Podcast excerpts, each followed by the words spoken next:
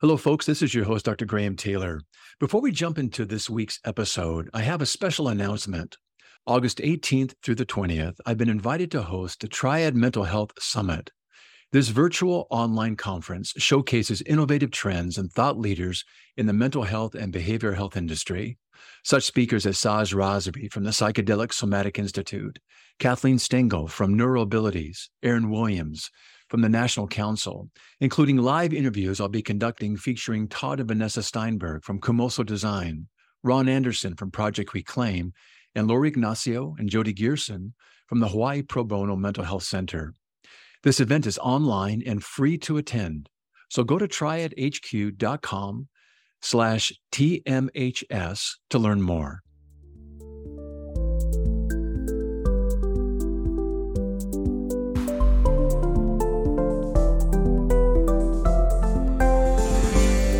Welcome to Behavioral Health Today, a podcast brought to you by the Triad Network. This podcast is designed to share trending topics occurring within the world and our communities and bring them a behavioral and mental health perspective. Welcome to Behavioral Health Today. I'm your host, Dr. Graham Taylor. My guest today is Jonah Cunningham. Jonah serves as president and CEO of the National Association of County Behavioral Health and Developmental Disability Directors. In this role, he proactively advocates for national policies that recognize and support the critical role counties play in caring for people affected by mental illness, addiction, and developmental disabilities. Previously, Jonah worked at Trust for America's Health, a public think tank where he focused extensively on ways to reduce mortality from substance misuse and suicide. Jonah has received numerous awards in recognition for his commitment to the field of behavioral health and those served by the nation's behavioral health system. He has a bachelor's degree in political science from the University of Utah and a master's in public policy from George Washington University. Jonah, welcome to our show. Thank you for having me. It's nice to have you here. Hey, you know, I know you've got a background in public policy and in political science. Give our listeners a sense, though, of what brought you into your current advocacy role of NACBED. I will say behavioral health policy kind of found me after I finished my undergrad, I started working for Congresswoman Grace Napolitano from California as an office manager, answering phones, guiding tours. When the health liaison or health legislative assistant was leaving and there was an opening, so obviously I jumped at the opportunity, right? Not knowing that this is a critical role administering the Congressional Mental Health Caucus. And I'll admit, I did have some internalized stigma about mental health. I feared that every meeting would end in trust falls or people crying on my shoulders. But then once the rubber hit the road and I started taking meetings and really learning, took to it, you know, like a, a fish to water. It really is a civil rights issue. And it, there's a lot of movement. It's been exciting to see how far we've come and how far we've yet to go. That's a nice transition for you. You know, I know at National, the things I'm reading and, and, and learning about you guys, you guys are the premier voice. In fact, I've read that it's the only voice at the national level in Washington for the nation's county based public mental health systems to have a voice, really. And I know you guys endeavor to support a national forum for state and local collaboration and education advocacy and shared solutions that then get to drive policy. That's a pretty that's a pretty exciting level of impact you guys get to have. Give our listeners a sense of how national goes about doing this. First, it starts with community and how we build communities are a number of different ways. We have a committee structure where we're able to have a, a, a place for people to share notes. We talk about a specific issue. Generally speaking, you know, states vary widely on how what their public mental health or behavioral health systems look like. Mm-hmm. But it's almost universal that these systems have been disempowered over time, underfunded, overworked, and the demand just keeps climbing.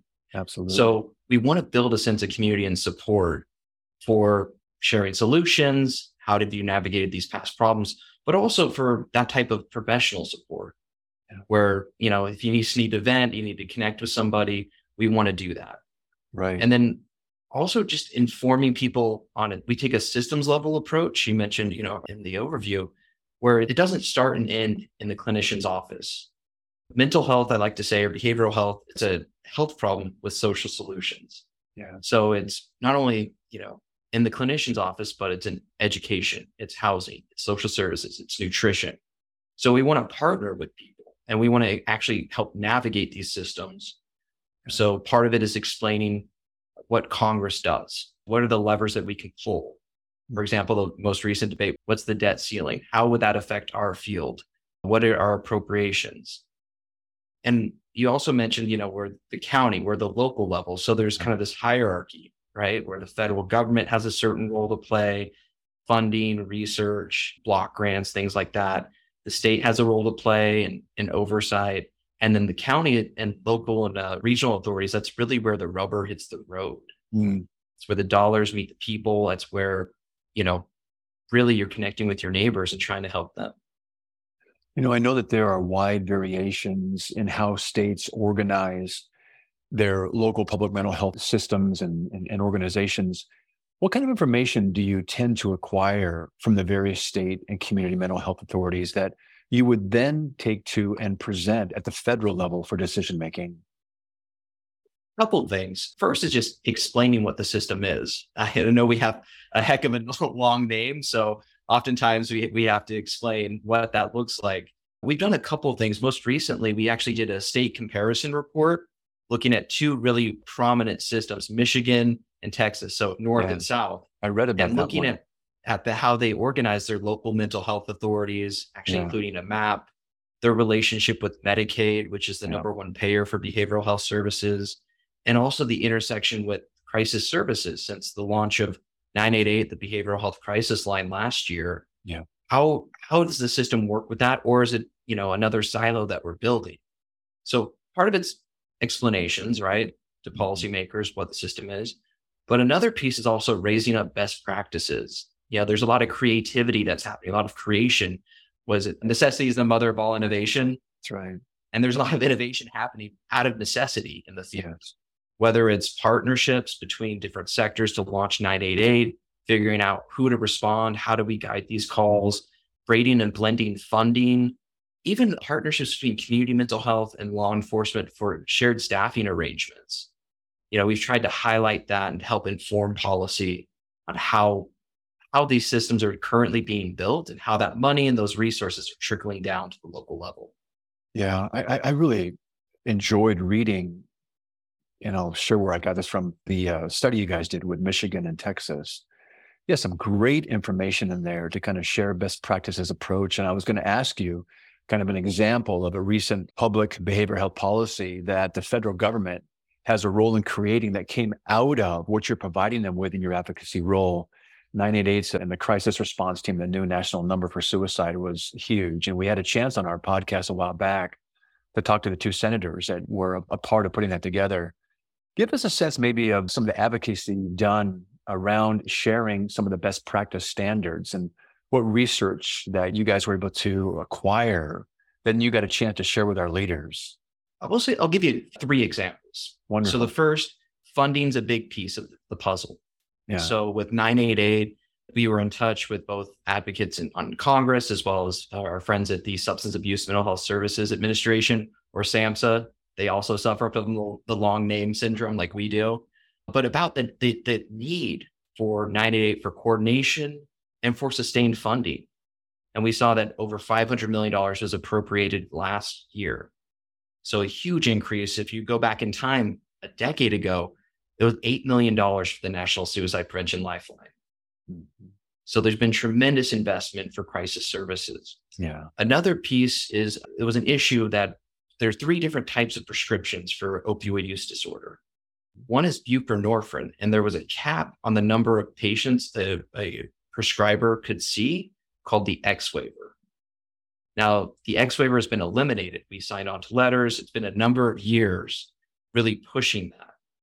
But that also allows for more access so more patient, uh, more providers can prescribe buprenorphine. And we know that by the numbers, there's a a lot of people that are struggling with addiction that need connections to care. So any barriers that we can remove is great. And then the third one, this is actually in a previous life at Trust for America's Health, where the SAMHSA and CDC have two different fundings for two different funding pots for overdose prevention. There's the state opioid response grants. They're over a billion dollars, go to the states A few years back, they allowed it not only for opioids, but for stimulants, methamphetamines, because of the shifting crisis we've seen with substance use. Hmm. CDC was not given that flexibility.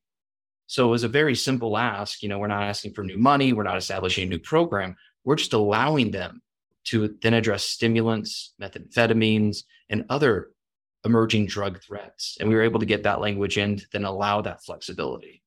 Really good. A little sidebar, real quick, but give me a sense of what it's like to be kind of in the trenches in, in, in a good way, being able to take this type of information to those that are decision makers. And I would imagine that in their position and not having just easily to acquire themselves the information necessary to make some really significant public policy decisions because mental health is truly one of our biggest challenges right now as a nation. Nothing else is more important, really. We're, we're going to live or die by our mental health. It's just probably not a surprising statement, but give me a sense, Jonah, of what it's like to be in front of them, their receptivity, the types of inquiries you might receive from them, and just the general experience advocating in front of them the way that you guys do. Just a framework. It's a marathon, not a sprint. Yeah. And despite my youthful appearance, I've been in this game for you know over a decade. Yeah. And I remember a time when we would hold briefings and six people would show up. Three of them were my coworkers and three of them were my buddies I bribed with coffee and donuts. I remember when we would organize a Congressional May is Mental Health Awareness Month photo, and there would just be a handful of, of members of Congress. Mm. That's changed. The dynamic has completely changed in the last 10 years, where, you know, if the photo is a metric, there were 70 members of Congress on the House steps yesterday taking a May is Mental Health Awareness Month photo. The number of bills, the attentiveness is critical. But I will say, whenever advocating, I like to use this framework of head, heart, and feet. So, you know, thinking about the evidence and the ways that you want to communicate with policymakers on any level. You can do studies, right? Looking at stats, think, you know, really appealing to the logical appeals, cost benefit analysis, things like that. You can also appeal to their heart, where they're appealing to their values, the sense of right and wrong, talking about individual stories. But I like to say all of that's for naught if you can't reach their feet, mm-hmm. if you can't tell them, once we leave this meeting, I hope your boss will do X, Y, Z. Yes. And understanding what what the realm of possibilities are for their role and how to move this forward. Yeah, that's really good, man. Really good. You know, you've been this for a while, clearly, and you've got a lot of clarity around from your conversations. I'm going to imagine from inquire, you know, from your inquiries with the different uh, local communities, give us some sense of the trends. I mean, the, the obvious ones are going to be, you know, the opioid crisis, and we know that suicide with the 988 is being addressed in some really cool ways. What trends are you seeing out there, and the response NAC begins to have with the work that you're doing? There are dire trends, right? Uh-huh. Where the introduction, you mentioned the the so-called deaths of despair. So suicide, substance use, and alcohol related deaths, which right. are at an all time high, hospitalizations for youth, for mental health conditions, even uh, disturbing trends from the Youth Risk Behavioral Surveillance System or YRBS, which I'm sure mm-hmm. we all read. But there were there were a lot of dire stats about suicide ideation in youth yes. and suicide attempts. Yes. I will say the encouraging part, despite all of that, right? Having hope despite all that evidence, there are other emerging trends we're seeing. For example, we had our conference in February. One panel we had was from Johnson County, Kansas, and where they noticed youth are more willing to talk about mental health. Yes. They're they're really encouraged by that, right? So they actually created internships for high schoolers to show that they can actually create a career helping individuals in care that need care. That's they cool. can work for their local mental health authority and they can actually get paid to do so. And actually, they will help support them as they continue their educational journey. So I think there's a way to kind of use that negative as a positive. Around the edges, I know I, I don't want to seem Pollyanna-ish in my my assessment of the current challenges we're facing, but I will say we have the attention, we have the energy. It's just channeling that in the ways that we can. We'll be right back after word from our sponsor. Continuing education is both a requirement and a learning opportunity, but finding the right CE provider can be challenging. AATBS, a triad company, offers continuing education for psychologists, social workers, marriage and family therapists, counselors, and behavior analysts. CE courses are available both individually and as part of our new All Access Pass. All Access Pass provides a library of over 250 unique courses. That's more than 800 hours of CEs, with new courses being added every month. As a special offer, Behavioral Health Today listeners can save 15% on CE purchases. Visit us at aatbs.com slash BHT and enter promo code BHT15 during checkout. That's aatbs.com slash BHT. Check out our library and check off your CE requirements today.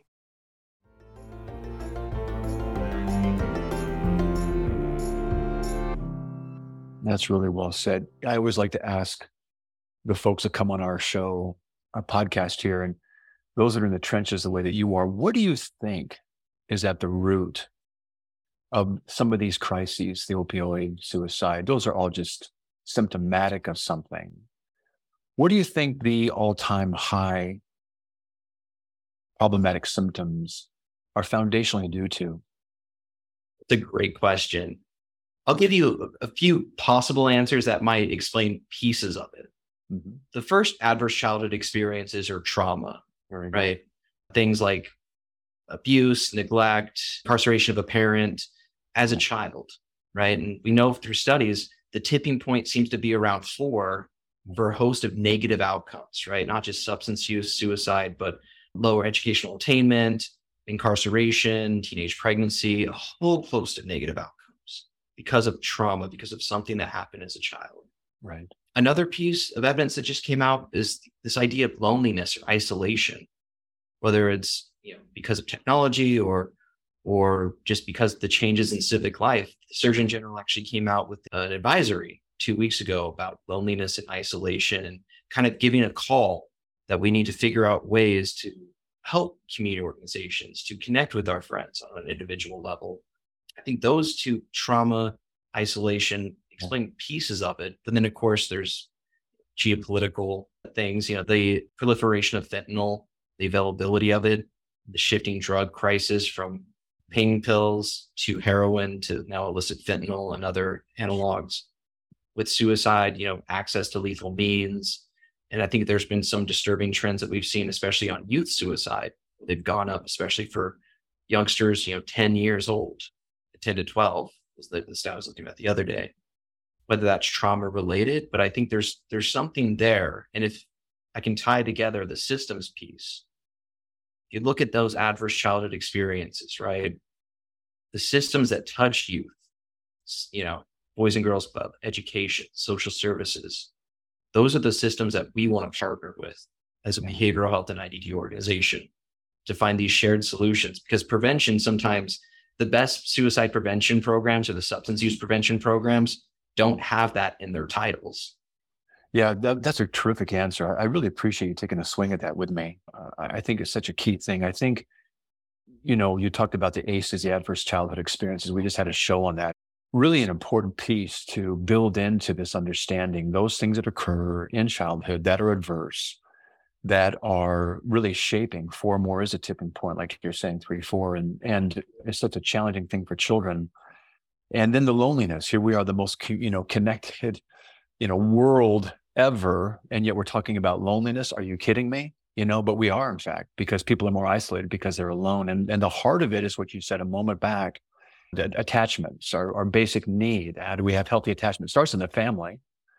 And if the family can't manage that then we're looking at other organizations that you're working with and putting together and strengthening and advocating for to supplement some of the absence of the family interactions. What we found in the in the ACEs study is that you could have kind of just a good enough other, one person to be able to help navigate through these times. Adversity happens. We all have ACEs to some degree or another, some more than others, and some have complex traumas in a way that really, really give them a big hole to kind of dig themselves out of. It can be done, but it's a challenge, and they sometimes need some unique help and some some professional assistance in that. But also the reminder that the connection piece of it, like you're advocating here, can come from things like the Boys and Girls Club or people going in and talking with parents about how to talk with their children. That's what people need is that connection piece to work through these difficult times. If we can do that, we can establish, we can have corrective emotional experiences that allow us to work through trauma, heal, grow, and kind of reach our potential. So that was an excellent answer. And I, I, so, I certainly appreciate that very much from your perspective.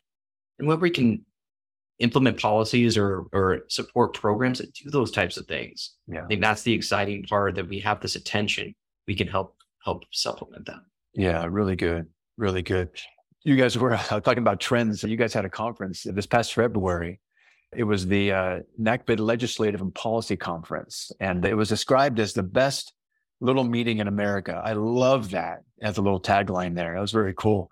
And I was reading through different topic areas you guys were presenting on. One of the panels was panel three and talked about aspirations and where we need to go, the state and local solutions, you know, getting solutions and considering expansion of some of the opportunities within behavioral health within the communities. Share with us maybe some of the takeaways that maybe you haven't covered already, or we can repeat them if you like, but things that are going to be impacting the successful addressing of our mental health, both at the national level, but also maybe in the community level. What are you looking forward to? We were intentional in our planning of the conference that A wanted to focus on workforce and Yes. access, Mhm. but not fall in love with the problem. I think sometimes we we That's so really good. hyper focused on the problem. So we were intentional with this last panel that you referenced.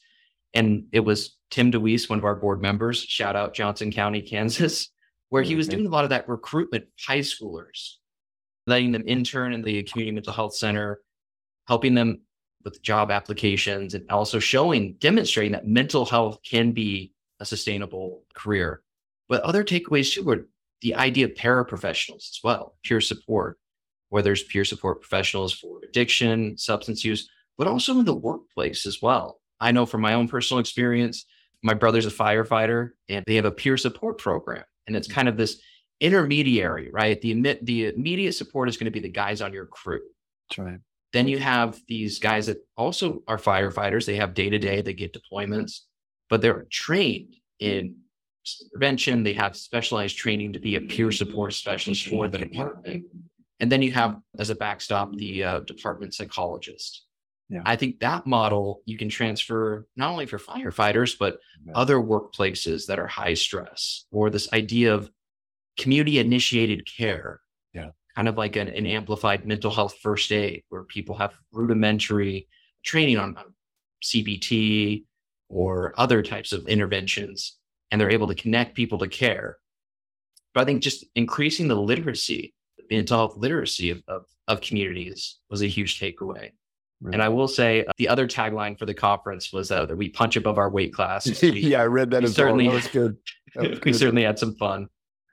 Yeah, you guys did a nice job in that conference. Some of the panel topics seemed really interesting. And again, you guys are looking to create the conversations that I think bring awareness, bring understanding, bring, you know, ingenuity about what people are doing. How can we, you know, take what's good and make it better, make our bet, you know, better best. I think that's what you guys are really leaning into and swinging for in some really significant ways, your advocacy role.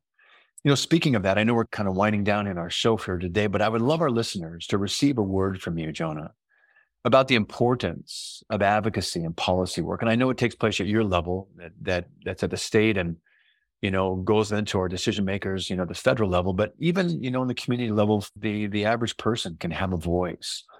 So leave our listeners, if you would, with a, a word about the importance of advocacy and policy work that you'd like them to be thinking about after the show today.